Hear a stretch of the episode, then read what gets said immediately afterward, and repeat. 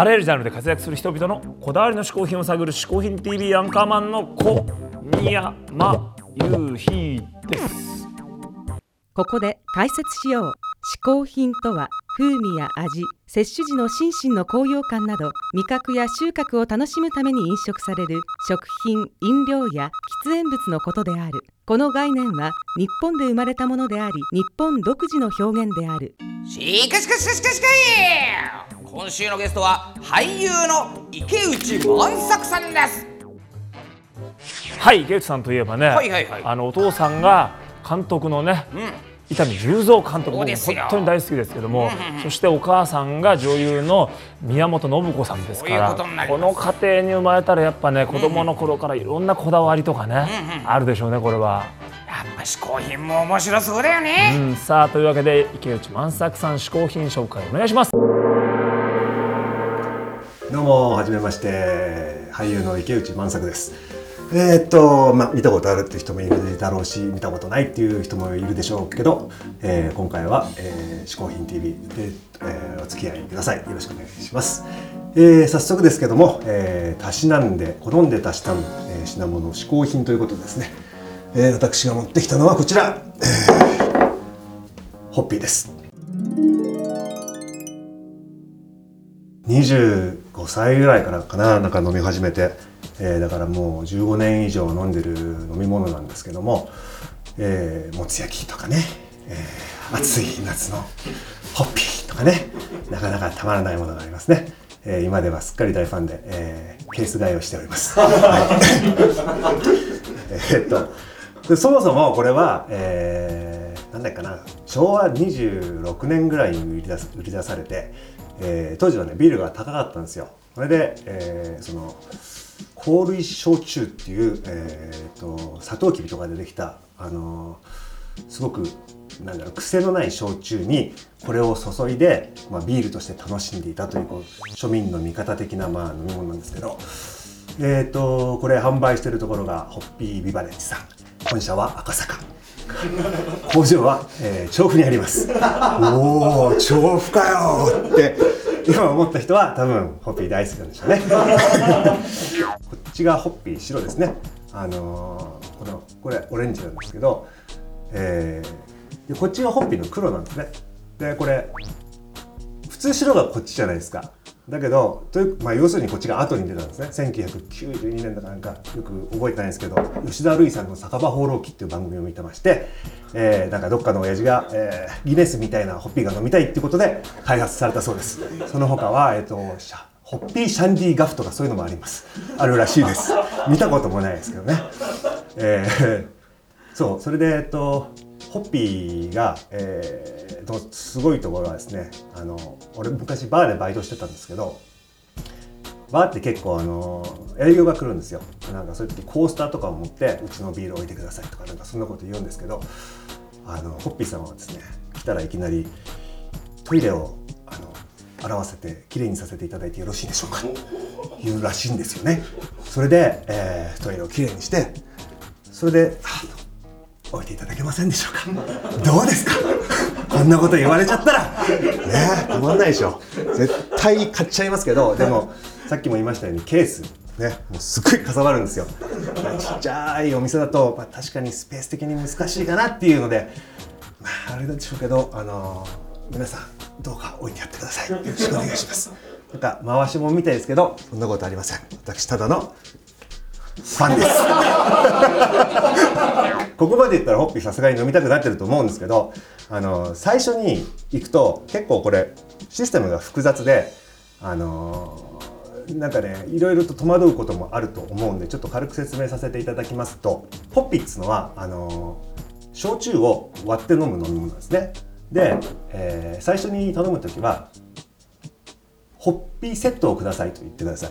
えーホッピーセットは何かと言いますと、えー焼酎とホッピーのセットです。で、なんでいろいろ面倒くさいことに起こるかっていうと、えー一つの数式が決定的に間違ってるんですね。あの焼酎ありますよね。で、ホッピーありますよね。で、このこれがホッピーセットなんですけど、焼酎足すホッピーのその名前がホッピーなんですよ、ね、数学的に破綻してるでしょこれ。もう絶対ダメなんですよ。だからあのホッピーを頼むと「ホッピーください」って言うと「セット？外？どっち?」っていうふうに怒られたりするんで。でそれをなんとか解決すべく、えー導かれたのが、えー外中っていうやつなんですね、えーセットを頼むとそれ以来、えー焼酎は中ホッピーは外なんですよ。で、えーだからこう焼酎にホッピーをついで、えー飲みますよね。でホッピーは残ってるわけです。で、えーまあ中くださいと焼酎が来てまたホッピーを入れて、えーそれを飲むわけですよ、まあ、これで、えーそのホッピーくださいでうーっていうのが、まあ、とりあえず回避されるんですけど これを23時間続けるとえっ、とそろそろこれ飲んで帰ろうなんて思ってる時にどっかでなんかバカがこう「ホッピーセットください」とか言い出すわけですね。ホッピーセット頼まれるとこれ2杯か3杯は絶対いけちゃうんで俺もうないじゃんっていうことになっていうのが続くとベロベロに酔っ払って閉店時間を迎えるというこれが世に言うホッピー地獄です。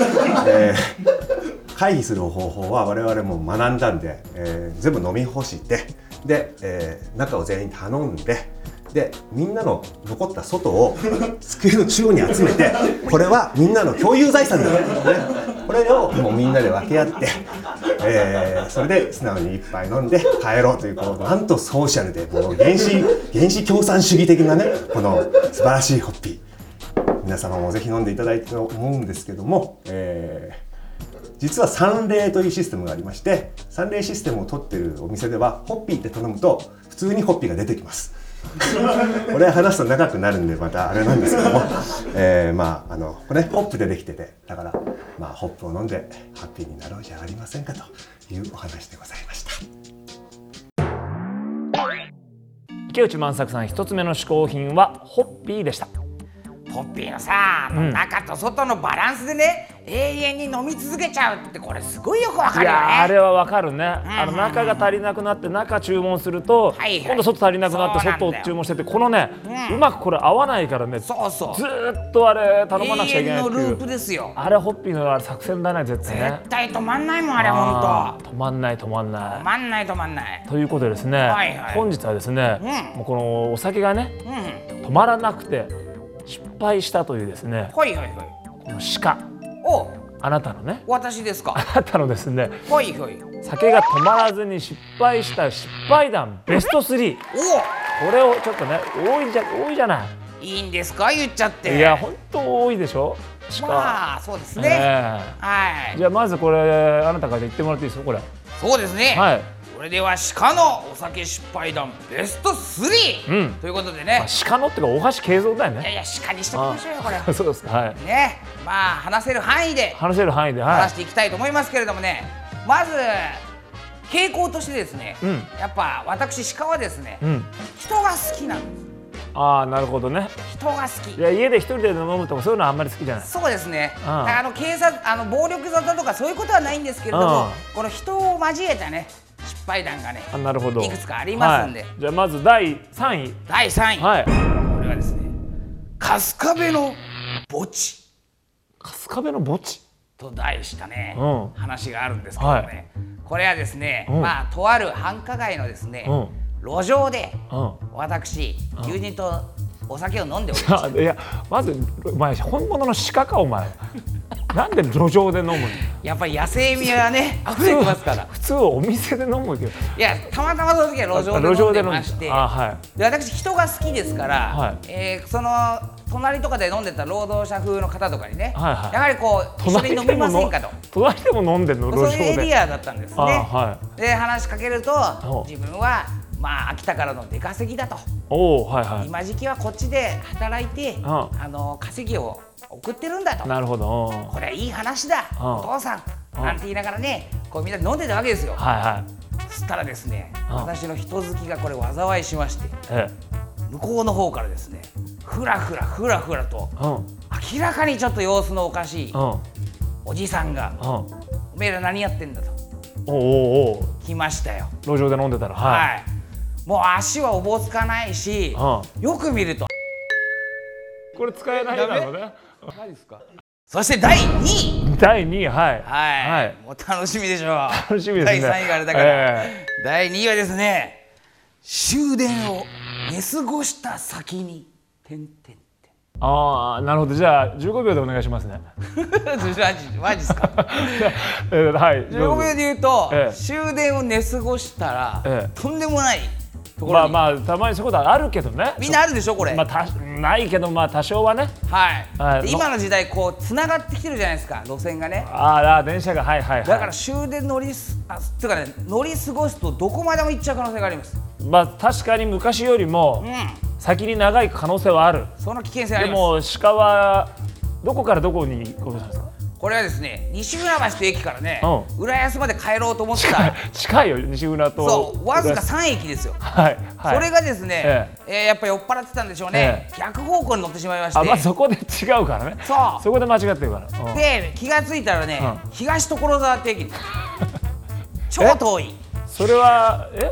県変わ県を県ま東京またいで東所沢。埼玉行っちゃったの？埼玉行っちゃいましたね。武蔵野線中厄介な線があってね。